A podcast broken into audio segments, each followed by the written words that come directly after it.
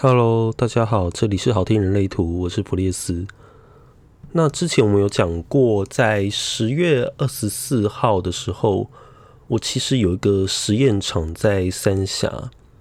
那当初会选择办在三峡的原因，是因为我同时有台北的朋友，也有桃园的朋友，都要去参加这一个呃人生百味工作坊。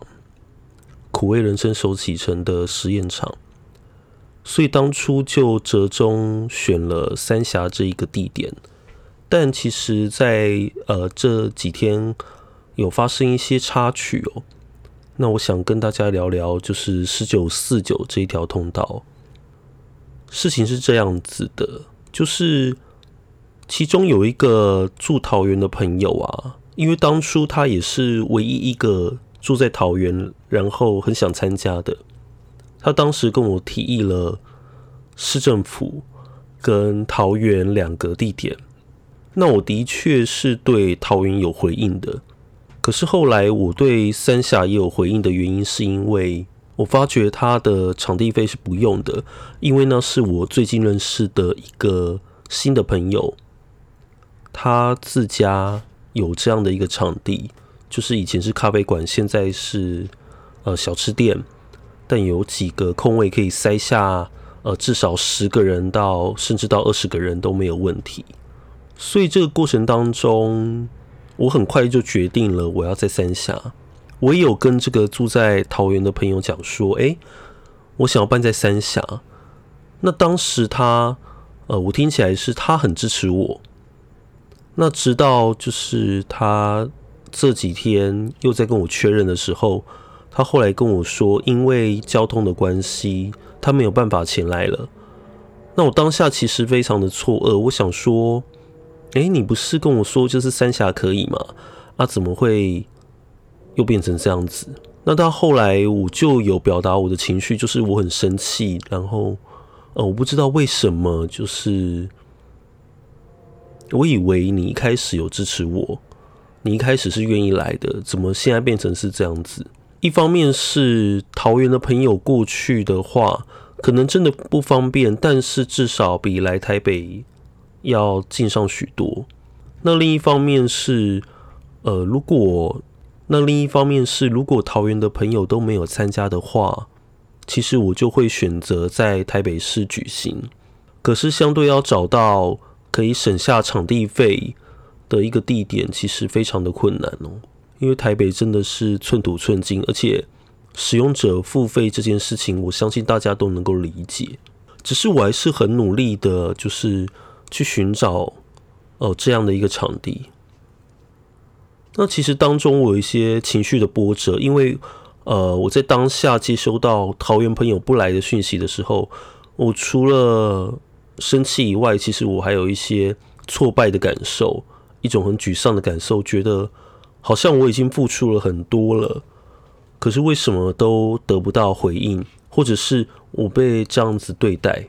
那当下我有跟我另外一个合伙人讲说，就是呃，我快要断裂那一个桃园的朋友，因为我非常非常的不舒服。然后我跟桃园的那一个朋友，就是在往返之间。我就不经意的想到说，哎，我没有看仔细看过他的人类图，然后打开人类图以后，我瞬间发现，啊，我在当中找到他可能为什么会这么做的理由了。再加上他后续有回应我一些文字，是关于所谓的拒绝这件事情。他说啊，他其实呃在过往的时候都会请大家就是可以的话，可以等一等。等他的时间，或是呃等他一下，让他去做出决定。可是他的往往的经验就是说，大家都会问说：“哎，你到底要等多久啊？你什么时候可以给我答案呢？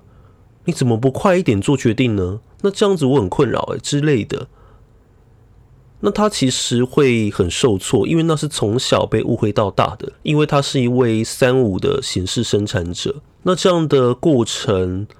这样的经验，毕竟他是三爻，三爻他会非常注重他过往的经验是什么，所以那个过往的经验导致他后来会做一件事情是，呃，他对比较熟人的朋友，他会直接拒绝，先拒绝，然后等到他真的他的内在权威，呃，情绪跑完以后，然后荐骨就做出了反应。他常常做的一件事情就是直接在当下临时起意，然后临时的加入。那如果真的没有办法的话，他也一个人也没有关系。他后来是做这样的调试。那他其实有跟我坦诚说，他对比较熟的朋友的确会这样子。那对不熟的朋友，也就是像我这样子的人，他会倾向是呃用礼貌性的委婉的拒绝。可是对我而言，就是如果你要拒绝的话，其实要更早之前提出，或者是如果你有异议，你有一些想法，你有觉得哪一些不妥的地方，你应该要更早跟我告知。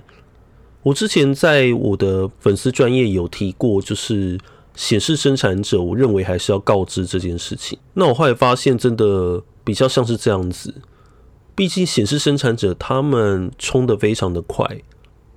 他们下的决定非常的快，以至于身边的人可能会没有意识到他们已经跑到 B 点去了，可是他们身边的人还在 A 点。那这个时候留在原地的人就会感到很错愕，觉得为什么你已经冲到 B 点那边去了？我后来有大概跟他聊了一下，包含后续的文字往返以及用电话沟通了三十分钟。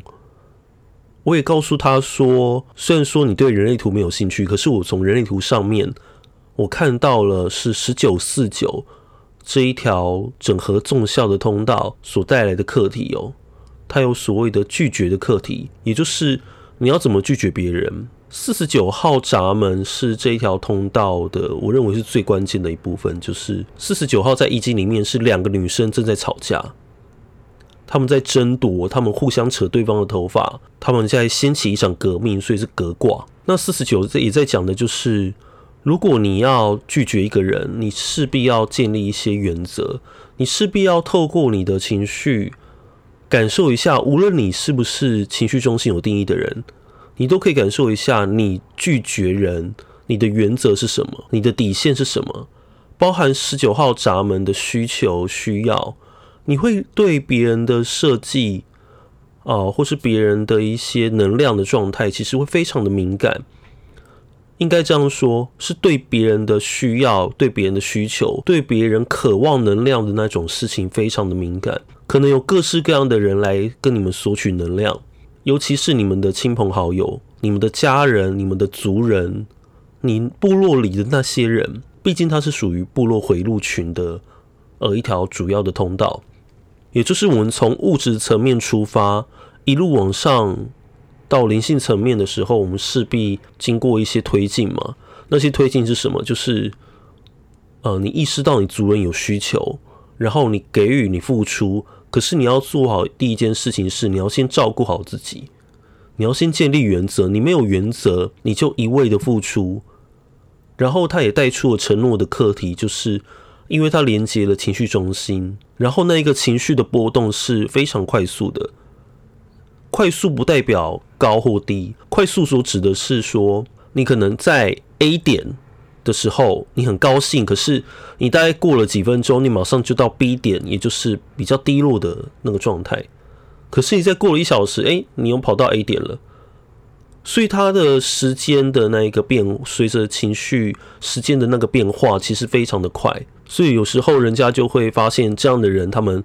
说话可能比较急躁，把那个拒绝那一件事情用嘴巴说出来，就是啊，不是不是，不要不要。哦，他们很急躁，哦，急着要赶快把话说完的原因，是因为那个需求要急着表达出来。可是他毕竟不是直接通往喉咙的，所以他可能很难拿捏那一个讲话的语速，或者是那一个讲话应该有的。步调应该有的节拍等等，所以我也跟他说，就是因为你是三五人，然后你又有这一条十九四九通道，于是你更应该小心，就是你对你的族人、对你亲爱的人奉献、牺牲，你满足他们需求的同时，你也要小心，你有可能会被他们投射，要么就是投射为是救世主、大家长。哦，好像你可以照顾他们全家这样子，甚至会跟你索求，甚至会觉得说，诶，你不是我们的家人吗？你应该要怎么样怎么样做？你应该要配合我，你应该要顾虑到我，你应该要怎么样怎么样？那那些需求，那些来自于不管是陌生人也好，朋友也好，我觉得甚至对朋友而言是一个很严重的事情哦。什么意思？就是因为五爻。他对于朋友的影响力其实是较为薄弱的。五爻他需要保有一种诱惑性，那种诱惑性不是叫你去勾引别人，而任何人的面前，无论是朋友也好，家人也好，保有一点神秘感，保持一点距离，才能够维系那个连接。否则，那个连接可能会因为太过熟悉彼此了，他太过熟悉你这个五爻人了，最后就会失去了影响力。那种感觉就像是你，你如果是在皇帝旁边身边的人，你可能会不太觉得皇帝说的话又怎么样，你可能会觉得皇帝说的话一点威严都没有，或者是你早就看穿皇帝的伎俩。所以我说，如果你是有十九四九这一条通道的人，你要很注重所谓的承诺这件事情，以及你要怎么拒绝别人。不是每个人的需求你都要照单全收。但是你所给出去的承诺，务必请你记下来。你有时候可能情绪一块，当下直接做出决定说好啊。可是当别人事后反过来问你，诶，你当初给我的承诺怎么没有做到的时候，就完了。因为再加上五爻人的投射，哇，那不得了，那你就被拱上火星台了。那即使你不是五爻人，你是四爻人也要注意啊。不管你是什么爻线的人，你有这一条通道，你就知道。在人面前，你绝对不能轻易的给出承诺。如果你要给，可以，那我请你务必记录下来，否则人家就会觉得你是一个表里不一、言行不一致的人，甚至会呃导致很多朋友关系或是人际关系被断裂、决裂。好喽，我们今天节目就到这里喽。你是十九四九吗？如果你是的话，欢迎留言给我。你身边有十九四九的人吗？如果有的话，也欢迎留言给我们哦。我们下次见，拜拜。